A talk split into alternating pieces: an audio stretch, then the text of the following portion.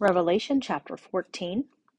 Then I saw the Lamb standing on Mount Zion, and with him were a hundred and forty four thousand who had his name and his father's name written on their foreheads. And I heard a sound from heaven like the roar of mighty ocean waves or the rolling of loud thunder. It was like the sound of many harpists playing together. This great choir sang a wonderful new song in front of the throne of God and before the four living beings and the twenty four elders. No one could learn the song except the 144,000 who had been redeemed from the earth.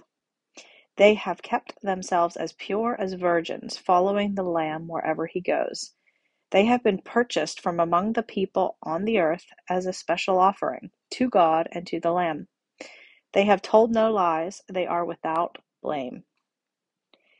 And I saw another angel flying through the sky, carrying the eternal good news to proclaim to pe- people who belong to his wor- world, to every nation, tribe, language, and people. Fear God, he shouted. Give glory to him, for the time has come when he will sit as judge. Worship him who made the heavens, the earth, the sea, and all the springs of water. Then another angel followed him through the sky, shouting, Babylon is fallen that great city is fallen, because she made all the nations of the world drink the wine of her passionate immorality. Then a third angel followed them, shouting, Anyone who worships the beast and his statue, or who accepts his mark on the forehead or on the hand, must drink the wine of God's anger. It has been poured full strength into God's cup of wrath and they will be tormented with fire and burning sulphur in the presence of the holy angels and the Lamb. The smoke of their torment will rise forever and ever, and they will have no relief day or night, for they have worshipped the beast and his statue, and have accepted the mark of his name. This means that God's holy people must endure persecution patiently, obeying his commands and maintaining their faith in Jesus. And I heard a loud voice from heaven saying, Write this down. Blessed are those who die in the Lord from now on.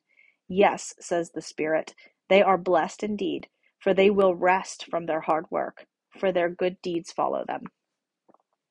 Then I saw a white cloud, and seated on the cloud was someone like the Son of Man. He had a gold crown on his head and a sharp sickle in his hand.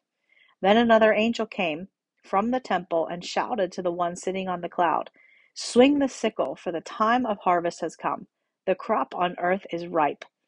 So the one sitting on the cloud swung his sickle over the earth, and the whole earth was harvested.